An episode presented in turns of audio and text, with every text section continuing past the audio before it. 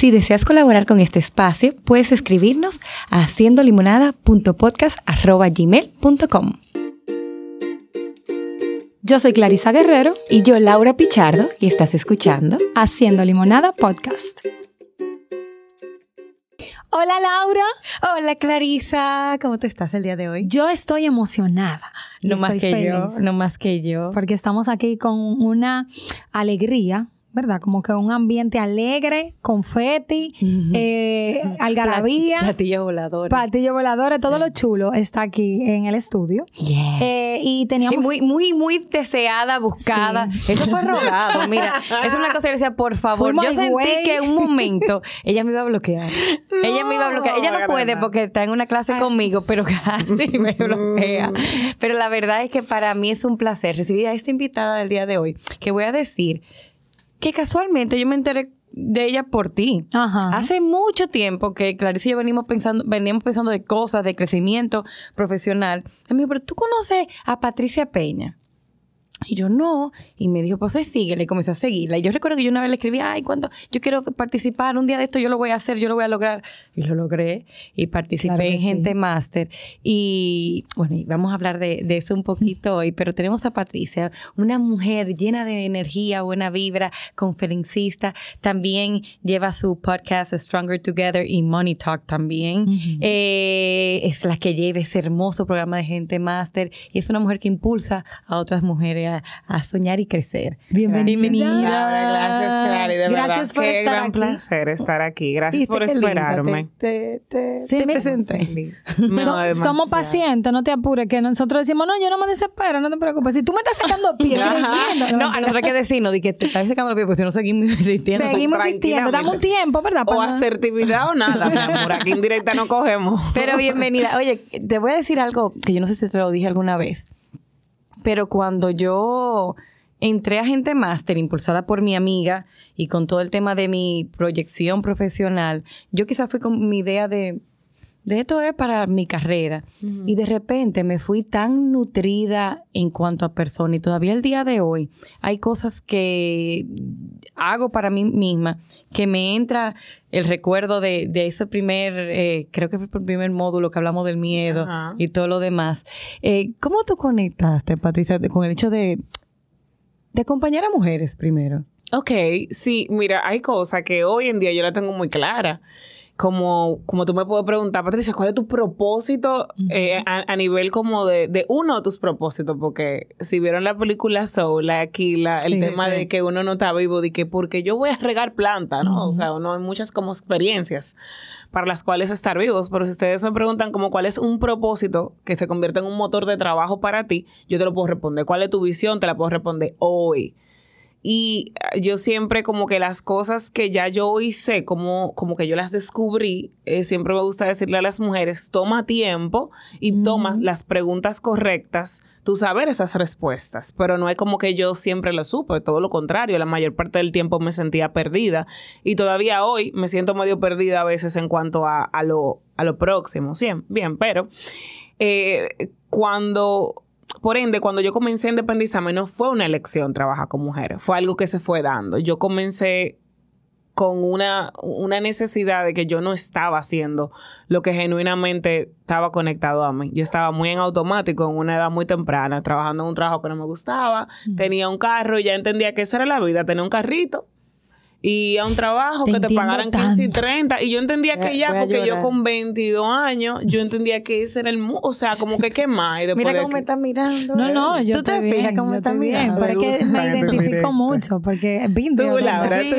tú, Bueno, y entonces yo en un momento, la coach del máster, porque todo está unido de una manera tan bonita que a veces pareciera que estuviera como más diseñado de lo de lo consecuente que realmente fue. Y la coach del máster, que es esa que hace esa llamada a mitad del programa y que ayuda a que no haya, a que haya esa tasa de, éxito que tú mencionabas, em, me dijo en ese momento, siempre ha sido mi gran amiga, me dijo, yo te veo que a ti te gustan muchas cosas, pero yo no te veo explotando el potencial que tú tienes ni haciendo lo que a ti te gusta. Te gustan cosas, pero tú no haces nada con eso. Y eso para mí fue un sacudión. Ah, yo funciono con los sacudiones que vienen del te quiero ver grande. Bien, no del sacudión que te quiere para verte chiquita. Y yo como que ahí dije, yo soy muy de acción, si prendí, prendí. Y yo como en ese momento dije, espérate. O sea, Ani ve algo en mí que yo no veo en mí y que, y que razón lleva. Entonces, ahí tomé decisiones y me independicé y me di con las redes sociales, que ella misma me dijo, mira, tú eres buenísima escribiendo, tomando fotos en la comunicación, es parte de lo que tú estudias, prueba esto. Y yo me independicé y cuando me independicé, que pasaron varias cosas, tener dos trabajos al mismo tiempo, trabajar gratis, o sea, todo eso que la gente no ve. Em, trabajar gratis. Trabajar gratis. eh, eh, cuando toca, toca. Toca, pasé pasantía para entender todo el tema de las redes. Y luego, cuando ya me independizo full, comienzo a trabajar. Cuando trabajo con hombres, experimentaba mucha ansiedad. Eh, y muy, me sentía como un asistente. Eh, mm. Hay algo que yo observo. Ustedes como psicólogas me gusta, me encantaría escuchar su take pero era como que el hombre latinoamericano es muy de, estoy acostumbrada a que mami me ayude, y la esposa me ayude y siempre tener ayuda idónea a mi alrededor. Entonces, tú me vas a subir la foto, tú me vas a hacer esto, te llamo 300 veces y yo no sentía como esa, como no me sentía como respetada, como que mis límites, ni tenía ese skill entonces de manejar porque le tenía mucho miedo al confrontamiento. Entonces, cuando comienzo a trabajar con mujeres, que comienzo a ver que conecto más, que me da más satisfacción, que las mujeres se dejan guiar, que aún las que son fuertes y lo que fuera, eh, eh, habrían más, se habrían, yo comienzo a hacer un trabajo como más bonito. Y cuando veo que y sigo simplemente trabajando, o sea, uno está, uno en supervivencia, o sea, uno está en, en, muchas cosas, en, en, hacer el dinero para poder, en ver si voy a echar para adelante. No es un momento donde tú estás tan selectivo y tan... O sea, son diferentes puntos donde tú inicias un proyecto. Tal vez tú lo inicias súper... Eh, con un buen sueldo, una buena edad y una buena preparación, pero yo lo inicié con ninguna de las anteriores, jovencitas, en ni un chile. Y me encanta que tú lo digas, porque muchas personas que hoy te ven brillar pueden pensar, ah, no, pero es que ella lo tuvo fácil, porque mírala como tú la ves en la red y mira cómo ella se maneja y mira Mucho que carro público, eso te, seguro ella viene de una familia que le fondió. eso la gente no lo ve. Sí, mi familia me fondió mucho arraigo. Mucho arraigo, o sea, mucho amor. Claro. Pero yo vengo de una familia súper humilde. Y porque tú tienes que haberte sacado eso de algún lugar. Exacto, pero a nivel económico o de oportunidades, yo vengo de un, de una de un barrio muy humilde del país, que es Cristo Rey. Luego mi, padre nos trasladó, pero ya yo tenía veintitantos años, o sea, yo me formé en Cristo Rey. Mis últimos seis años de ya vida adulta fue que yo los viví en otro lugar. Eh, y de pasarme los fines de semana en el campo. Entonces, que yo vi mucho trabajo, mucha voluntad. Claro. Entonces, termino trabajando con mujeres y dándome cuenta luego, eh, haciendo mentorías y guías, porque yo hago lo que yo ofrezco. O sea, yo, así como te digo, ven, invierte en Gente Master, yo también invierto en otros programas de mentoría, de guía con otras mujeres. Y en ese, en ese camino me di cuenta que yo puedo agregarle valor a los hombres, claro, pero donde yo más puedo agregar valor es a las mujeres, porque ahí se combina no solo mi know-how y mi pasión por lo que hago, sino mi propósito, que al final mi satisfacción no es una cuenta de Instagram que creció o una campaña de publicidad que le fue muy bien, que sí para otras personas es algo que como muy wow, eh, que tal vez tienen una vena más artística o publicitaria o comercial, pero en mi caso es yo ver que si Laura me decía que ella quería tener su agenda llena y trabajar desde casa y con eso poder estar más con su hija y tener más salud, y yo vi que gracias a marca personal ella lo pudo lograr o que si Clarisa está en una relación que lamentablemente está siendo muy tóxica o que ella está siendo oprimida o incluso está abusada, pero no tiene los recursos económicos para ella sentirse con el valor de dejar esa relación, para ella poderse, ¿verdad?, sostener ella y tal vez su familia. Y gracias a marca personal, ella comienza a ser su, y tener los recursos y salir de eso, wow, o sea, miren cómo el lenguaje corporal cambia, porque eso es lo que a mí me mueve, que las mujeres puedan aprovechar su máximo potencial y puedan eh, en pareja, solas, en sociedad, como ellas lo prefieran, entender que tienen todos los recursos y los talentos que necesitan para poder generar los, los recursos que, que necesitan para tener una vida independiente, aunque esa independencia se vea con una familia o con una pareja, eh, porque no educaron. Yo, yo crecí escuchando otras cosas. O sea, yo recuerdo que como a los yo recuerdo que hasta vivía en mi primera casa, o sea, que tenía que tener tal vez como 6, 7 años. Y yo pensaba genuinamente en la cocina de mi casa. Yo decía, ah, mis hermanos me van a mantener. O sea, yo me imaginaba, como yo no veía mujeres producir dinero, sino trabajar como amas de casas, que es un trabajo, pero no es remunerado. Yo entendía que las mujeres, o sea, la generación de mis madres y mis tías, no eran mujeres, las mujeres no podían producir dinero, porque en mi alrededor, el campo, el, el barrio y mi familia, donde yo veía a las mujeres trabajar en su mayoría, era y lo más cercano a mí era en casa y en casa no se producía dinero. Entonces yo entendía que de la misma forma mis hermanos iban a estudiar, iban a ser exitosos y como a mí se, y que me iban a mantener porque yo decía o mi esposo o mis hermanos me tienen que mantener. Entonces hoy en día ¿Y cuándo cambia esa visión? ¿O esa historia? Bueno, cuando yo me pagaron mi primer salario. que tú dijiste, wow, yo, sí puedo. Yo sí puedo producir dinero y como que yo dije, ok. Tú sabes que tú dices eso y es una historia tan... Pero es que es increíble cómo involuntariamente insertamos a veces esos tips. Yo recuerdo, esto es súper nada que ver, pero yo recuerdo que cuando yo era chiquita, eh, que nos encantaba jugar Barbie a mis y a mis hermanas, yo siempre pedía el carro, la no sé qué chulo. Entonces a mí me relajaban, dije, pero tú nunca pides la casa, ni que sé que tú te vas a tener que casar con alguien que esté muy bien porque a ti te gusta la buena vida. Entonces yo era la más chiquita de mi casa. Y yo recuerdo que a mí siempre me decían eso. Y nunca me dijeron, bueno, tú te vas a tener que fajar para que tú consigas toda la cosa chula que a ti te gusta. Y me gusta porque también al varón si pedía un carro no le decían no, eso. No, no, porque no, porque, el varón tiene que, un varón un carro. Y ahí definitivamente tú rompiste un paradigma. Sin embargo, yo como psicóloga creo que hay cosas que no son fortuitas. Mm. Como que uno, tú dices, bueno, yo me encontré en el camino con mujeres, pero siento que tuvieron que haber mujeres en tu camino. ¿Qué mujeres tú crees que escribieron esta historia desde antes de tú ni siquiera saber, o sea, de, que impactaran eh, tu vida, en tu historia? Eh, primero, eh, yo creo que yo nunca he mencionado a mami. Nunca lo he hecho porque cada relación eh, como mamá, papá es diferente.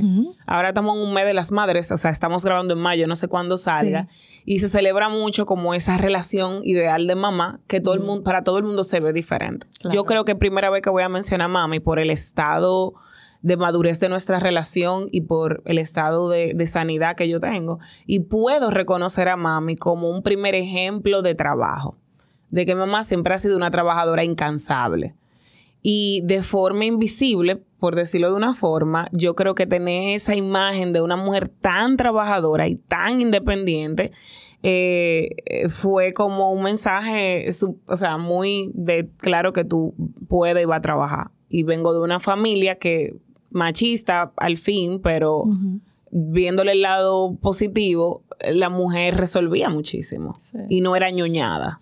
Entonces, sí, eh, como que a veces tú no estabas tu ñoña, porque tú eras un niño o un adolescente, pero al no ser ñoñada, porque tú eres una mujer y tú resolvías todo, yo tengo una capacidad de resolver muy grande. Comenzamos ahí. Luego eh, es una, para mí, una tribu de mujeres la primera persona que trabajó en casa ayudando a mami, que todavía es parte de nuestra familia, eh, aunque todavía no trabaja ya como en esa posición, eh, fue convirtió como en esa mamá en la que yo encontraba un poquito más de sosiego y de afecto, como en esa, esa otra la contenedora, la contenedora, la que, la que, ajá, entonces ahí tenía dos mamás y las dos eh, trabajadorísimas.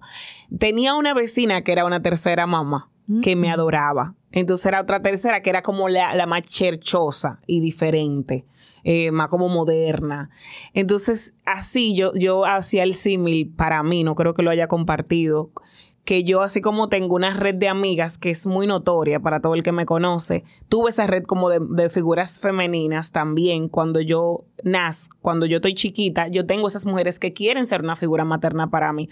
O sea, que se sentían como la quiero y tenía por lo menos como cuatro figuras maternas de mujeres que de una forma u otra estaban ahí y me daban algo diferente. Tenía una vecina que me adoraba y con ella jugaba, o sea, que era otra vecina. Entonces, Luego eh, paso a mis eh, maestras del colegio. O sea, yo recuerdo como que casi todas las mujeres de mi vida y las maestras del colegio recuerdo que habían dos y, que se dieron cuenta que yo podía leer o que estaba alfabetizada antes del curso de la alfabetización. Y la directora del colegio y esas profesoras dijeron, vamos a ponerle este curso de, que es primero en ese momento, era que uno se alfabetiza, vamos a ponerle en verano para que ella tenga un año Más que yo salgo del colegio en general a los 16 años, antes de cumplir los 17. Y eso fue la directora de mi colegio, doña Tania, y Antonia, y otra profesora cuando estaba chiquitita. Y luego comienzan a ser mis amigas del colegio, ya como adolescente, de quien yo comienzo a, comienzo a aprender cosas. Recuerdo una primera amiga que era muy confiada. Ella siempre decía que la confianza, y yo era muy... Entonces yo como que de ella fui aprendiendo el tema. Y como que cada mujer que se fue acercando a mi vida ya en forma de, en ese estado adulto, ya eran eran amigas. Eh, yo admiraba algo. Mi amiga Annie, cuando la conocí, eh, yo me acuerdo que ella manejaba y que ella tenía su cuenta en su courier. Entonces yo como que decía, oh, yo puedo tener, o sea, y ella... fuiste viendo hacia afuera. Exacto. Y fui viendo otros eh, modelos de, de mujer, ¿verdad? Que yo no veía en mi círculo familiar que era más como del campo, más de la casa, menos independiente en el ámbito moderno de manejo, tengo mi teléfono, tengo mis cosas. Entonces, cuando lo vi de otras mujeres, tal vez, ¿sabes? Fui de cada una como aprendiendo, aprendiendo y entendiendo que yo podía aspirar a más ese tema de que la representación importa en el cine y en el demás, es cierto porque cuando yo veía a mi primera amiga manejar, yo entendía que yo podía manejar. Cuando yo vi a mi primera amiga con un courier, habría una posibilidad. Yo decía, yo puedo tener una tarjeta y tener un courier. Y, y, esa niña de siete años que pensaba que los hombres era que le iban a poder proporcionar eso, lo pudo comenzar a ver. Pero a veces nosotros creemos, yo lo he tratado en Stronger Together, que nada de eso es así ya, porque estamos en nuestro círculo clase media. Pero cuando tú te vas al campo y tú te vas al barrio, todavía los modelos de referencia y las cosas que las niñas por lo que ven pueden entender que pueden lograr o hacer ellas mismas es limitado porque la representación que ellas ven es limitada. Y tú sabes qué interesante eso que tú, que tú vas eh, narrando, porque eh, eso te lleva un trabajo también de desconstruir, desconstruir historias que tú fuiste interiorizando. Sabes que todos tenemos eh, esas historias que en algún momento nos contamos para explicar lo que sucedía alrededor. Y probablemente si tú te quedabas con esa historia, primera historia, em, que es una historia que, claro, tenía un sustento en base a lo que estaba viviendo esa niña de siete años, eh, qué tan limitada la adulta se queda, porque se queda con una visión muy pequeña de lo que es la vida. Y todos nos quedamos como abrazando muchas veces historias totalmente, que son totalmente disfuncionales. con lo que tú acabas de decir, Patricia, es tan lindo, porque it really takes a village. O sea, mira cómo tú pudiste ser capaz, como tú dices, a través de la representación de fuera, ir tomando de esas representaciones externas eh, para construirte. Porque definitivamente al final eh, realmente, como dice la frase, tú no eres un árbol. Si a ti no te gusta donde tú estás, muévete. O sea, Yo, claro. construyete como a ti te tocó construirte. Y versando en gente máster, y, sí, soy psicóloga, lo siento, no lo puedo evitar. Veo cómo tú estás ayudando a otras personas a construirse, como tú te construiste desde tantas personas. O sea, tú le traes. Y crea, y crea una manada. Pero yo te voy a decir algo, o sea, mi experiencia eh, pasó que y te hiciste el get together y de repente no vimos cara gente. Primero, con, o sea, vi cara personas que cogieron el, el taller conmigo, el curso conmigo, pero vi a otras personas. Y era cuando, ah, tú eres de gente máster. Y, de repente yo voy donde una persona que conocí ese día y se convirtió en mi, en mi dentista porque, porque la conocí ahí y siento que ya estamos hablando el mismo idioma. O sea, es interesante como tú creas también esa manada que alguna vez sirvió para ti. Que lo creas para Gracias, porque usualmente, o sea, como que me, me acaban de hacer un clic muy lindo que yo tal vez no, no había tenido la oportunidad de hacer y como que te escuchaba y, y, pensaba, yo soy como, como, yo fui tejida por los hilos de muchas mujeres. Y entonces en hacer el, el, el, el símil en que incluso yo le dije en un momento de, quiero dejar de trabajar con las mujeres a solas, porque además de que no rindo, de que no es posible para mí eh, ver tanta, o sea, tanto así, yo creo en lo que pasa cuando nosotras hacemos un espacio juntas y todas queremos estar solas. No, yo quiero estar sola contigo.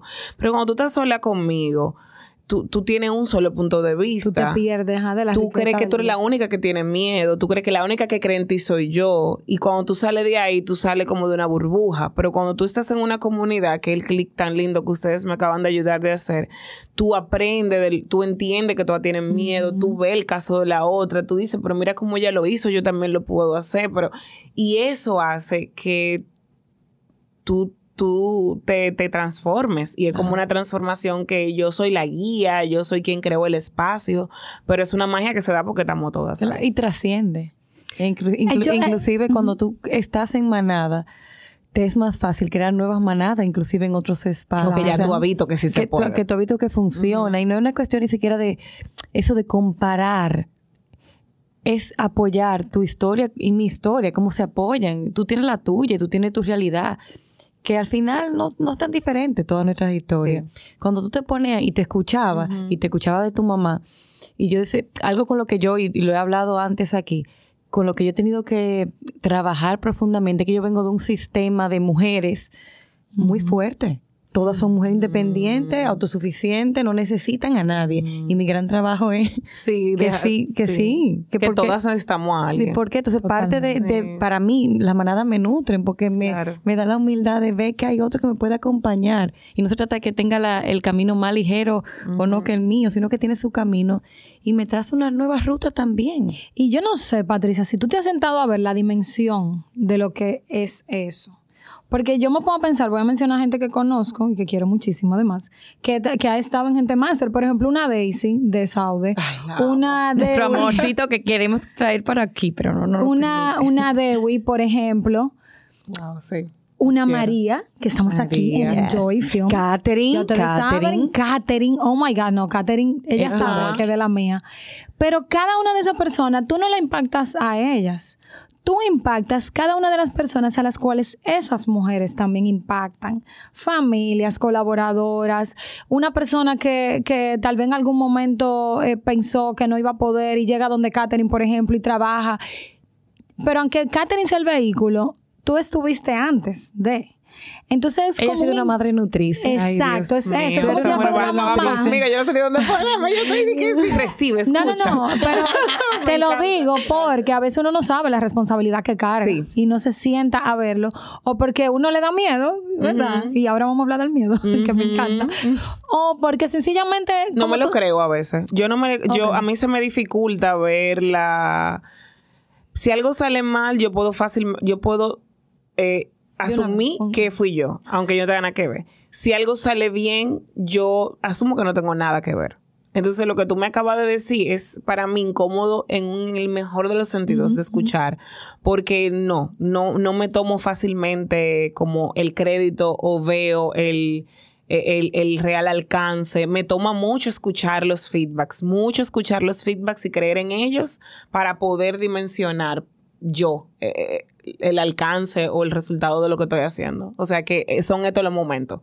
Te lo agradezco. Qué bueno. ¿Con, qué, ¿Con qué soñaba la niña de siete años? Una carita de muchachita de muchachita frica. wow. mira, tan chiquita, a ver.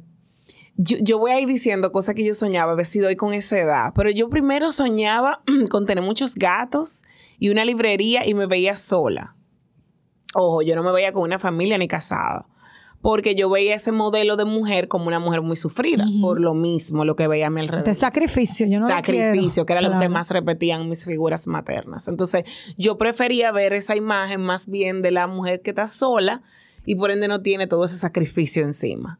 Entonces ahí yo me veía mucho como entre los dulces, los libros, los gatos, como en ese mundo muy de fantasía que yo creé desde muy chiquita para resguardar muchas cosas. Y que fue un mundo que me, que me, me ayudó bastante. Con, Te cuidó. Me cuidó bastante. Y cuidó mucho mi ser y mi esencia, ¿verdad? De, no perder muchas cosas. Entonces, como que yo vivía como en ese mundo mágico, así como de, de mi mundo, así como de, de Narnia, como de libros y de, y de estar sola y de ajá, y, sola, y como en mi mundo feliz, mágico, sola. Y es algo que hago mucho, o sea, a, veces, uh, tengo que decir, espérate, que hay que integrar otras cosas, pero se me hace muy fácil irme para ese mundo, o sea, yo irme a comer sola con un libro em, y estar en mi casa sola y prender unas velas y poner un podcast, yo lo disfruto de una forma, o sea, poca gente a mí me hace reír y me hace mejor compañía que yo mismo. Y eso yo irme de viaje sola, coger mi avioncito. Cuando tú encuentras gente que conozco, mira, yo digo, Dios mío, no, porque yo voy con mi cocote.